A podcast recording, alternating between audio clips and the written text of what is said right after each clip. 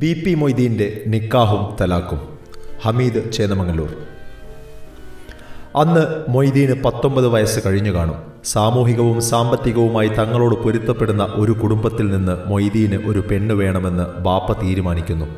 മുസ്ലിം ഹിന്ദു ഭേദമില്ലാതെ മക്കൾ ആരെ വിവാഹം കഴിക്കണമെന്ന് അക്കാലത്ത് തീരുമാനിക്കുന്നത് അച്ഛനമ്മമാരാണ്.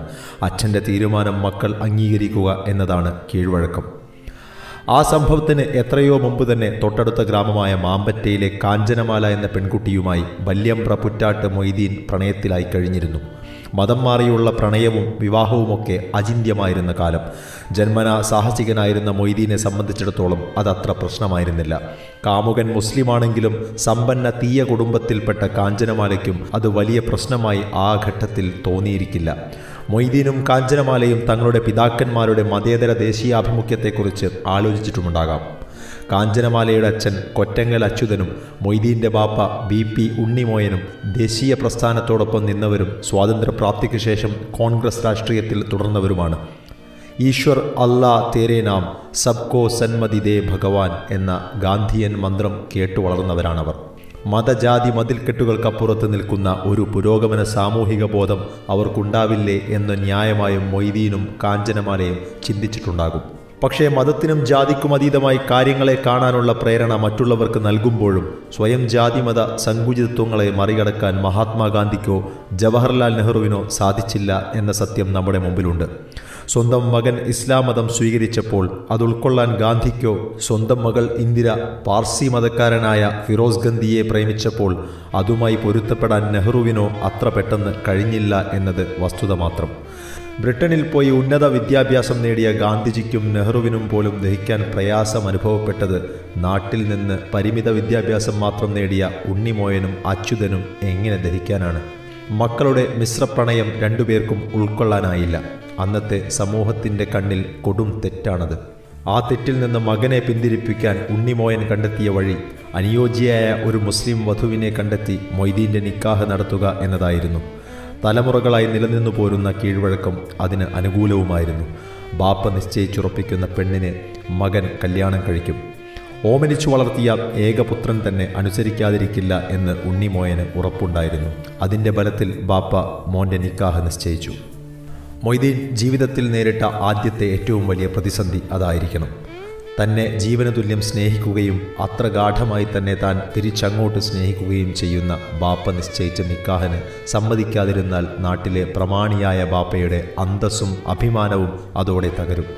താൻ നിക്കാഹിന് വഴങ്ങിയാലോ തന്റെ പ്രിയപ്പെട്ട കാമുകിയോടുള്ള കടുത്ത വഞ്ചനയാകുമത്. ധർമ്മസങ്കടത്തിൽപ്പെട്ട മൊയ്തീൻ ഒടുവിൽ ഒരു തീരുമാനമെടുത്തു. ബാപ്പയുടെ മാനം കാക്കുന്നതിന് ബാപ്പ തനിക്ക് വേണ്ടി കണ്ടെത്തിയ യുവതിയെ നിക്കാഹ് ചെയ്യുക. കാഞ്ചനയോടുള്ള പ്രണയം തുടരുന്നതിന് ആ യുവതിയെ പെട്ടെന്ന് തന്നെ മൊഴി ചൊല്ലുകയും ചെയ്യുക.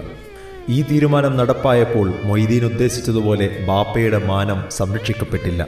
തന്റെ മകന്റെ ചെയ്തി കാരണം സമൂഹത്തിന് മുമ്പിൽ താൻ അപമാനിതനായി എന്ന് വന്നപ്പോൾ അദ്ദേഹം ക്രോധത്താൽ പൊട്ടിത്തെറിച്ചു.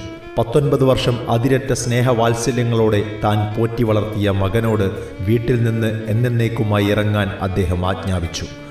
മൊയ്തീൻ വീട് വിട്ടിറങ്ങി. അതുവരെ അനുഭവിച്ച സമ്പന്നതയിൽ നിന്നുള്ള ഇറങ്ങിപ്പോക്കായിരുന്നു അതെന്ന് പറയാം. സ്വന്തമായി തൊഴിലില്ല. മറ്റു വരുമാന മാർഗമില്ല പക്ഷേ കയറിച്ചെല്ലാൻ സാമ്പത്തിക ശേഷിയുള്ള പിതൃ സഹോദരന്റെയും മാതൃ സഹോദരന്മാരുടെയും വീടുകൾ ആ ചെറുപ്പക്കാരന്റെ മുമ്പിലുണ്ടായിരുന്നു. അവരാകട്ടെ മൊയ്തീനോട് സ്നേഹവും അനുഭാവവുമാണ് പുലർത്തിപ്പോന്നത്. കീശയിൽ കാശില്ലെങ്കിലും മൊയ്തീൻ ഒരു കാലത്തും ഒരിടത്തും ബുദ്ധിമുട്ടിയിട്ടില്ലെന്ന് അടുത്ത കൂട്ടുകാരനായ പി സിയാലി ഓർക്കുന്നു. അരക്കാശില്ലാതെ ബസ്സിലും ട്രെയിനിലുമൊക്കെ മൊയ്തീൻ സഞ്ചരിക്കും. വണ്ടിയിലും ബസ്സിലുമൊക്കെ അയാളെ അറിയുന്ന വല്ലവരും ഇല്ലാതിരിക്കില്ല. ടിക്കറ്റ് അവരെടുത്തുകൊള്ളും. ഭക്ഷണത്തിന്റെ കാര്യത്തിലും മുട്ടുവരാറില്ല വാങ്ങിക്കൊടുക്കാൻ പരിചയക്കാർ ആരെങ്കിലും ഉണ്ടാകും ഇനി ഭക്ഷണം തരപ്പെട്ടില്ലെങ്കിലോ അതിൽ മൊയ്തീനൊട്ട് വിഷമവുമില്ല.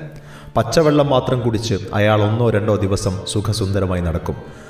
നഗരത്തിൽ എവിടെയെങ്കിലും പോയി തിരിച്ചു മുക്കത്തെത്താൻ സാധിച്ചില്ലെങ്കിൽ ബസ് സ്റ്റാൻഡിലോ റെയിൽവേ സ്റ്റേഷനിലോ പേപ്പർ വിരിച്ച് കൂർക്കം വലിച്ചുറങ്ങും. ഒരിടത്തും തോൽക്കാൻ മൂപ്പര് തയ്യാറായിരുന്നില്ല. അടുത്ത ബന്ധുവും സഹപാഠിയുമായിരുന്ന എ എം മുഹമ്മദ് അലി കോഴിക്കോട് മാനാഞ്ചിറ മൈതാനിയിൽ മൊയ്തീൻ മുൻകൈയെടുത്ത് സംഘടിപ്പിച്ച ഒരു ഫുട്ബോൾ മത്സരത്തിന്റെ ഓർമ്മകൾ പങ്കുവെക്കുന്നത് ഇങ്ങനെ. മാനാഞ്ചിറ മൈതാനത്ത് ഫുട്ബോൾ മത്സരത്തിന് മുനിസിപ്പാലിറ്റിയുടെ അനുമതി കിട്ടുക അന്ന് ദുഷ്കരം. പക്ഷേ ഏതു വിലങ്ങുതടിയും തന്റെ മാസ്മര വ്യക്തിത്വം കൊണ്ട് മറികടക്കുന്ന മൊയ്തീൻ അനുമതി നേടിയെടുത്തു. മത്സരത്തിൽ പങ്കെടുക്കുന്നവരുടെ കൂട്ടത്തിൽ മുക്കത്ത് നിന്ന് മുഹമ്മദ് അലിയും മൊയ്തീനുമുണ്ടായിരുന്നു. കളി കഴിഞ്ഞ് രാത്രി മടങ്ങാൻ നോക്കുമ്പോൾ മുക്കം ഭാഗത്തേക്ക് ബസ്സില്ല. മൊയ്തീൻ തന്റെ സഞ്ചിയിലുണ്ടായിരുന്ന തോർത്തെടുത്ത് ബസ് സ്റ്റാൻഡ് തറയിൽ വിരിച്ച് അവിടെ കിടന്നു. തന്നോടും അവിടെ കിടക്കാൻ പറഞ്ഞു. കൊതുകുകടി കാരണം തനിക്ക് ഒരു പോള കണ്ണടയ്ക്കാൻ കഴിഞ്ഞില്ല. പക്ഷേ മൊയ്തീൻ പുലരുവോളം ഗാഠമായി ഉറങ്ങി. അന്തരിച്ച സുഹാന ബാപ്പുട്ടിയും ഏത് പ്രതികൂല സാഹചര്യത്തോടും നിഷ്പ്രയാസം ഇണങ്ങാനുള്ള മൊയ്തീന്റെ കഴിവിൽ അത്ഭുതം കൂറിയിട്ടുണ്ട്. കുട്ടിക്കാലത്ത് മൊയ്തീന്റെ വീടിന് സമീപമായിരുന്നു ബാപ്പുട്ടി താമസിച്ചിരുന്നത്.